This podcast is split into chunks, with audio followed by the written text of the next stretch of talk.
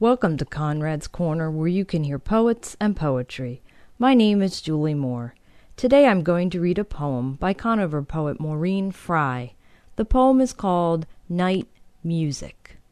After midnight, the house begins to sing those sad old songs that shiver like spun glass across our dreams and shred the curtain hung against our waking sleep.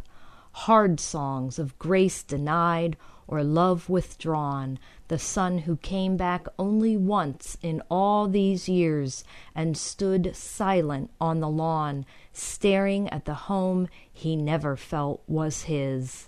They shift the mood, raise the ante, remind us what's at stake, and over time they sift into the babble of our days.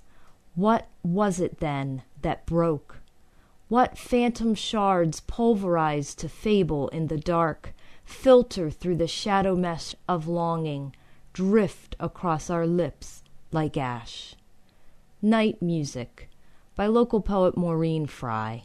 Thanks for listening.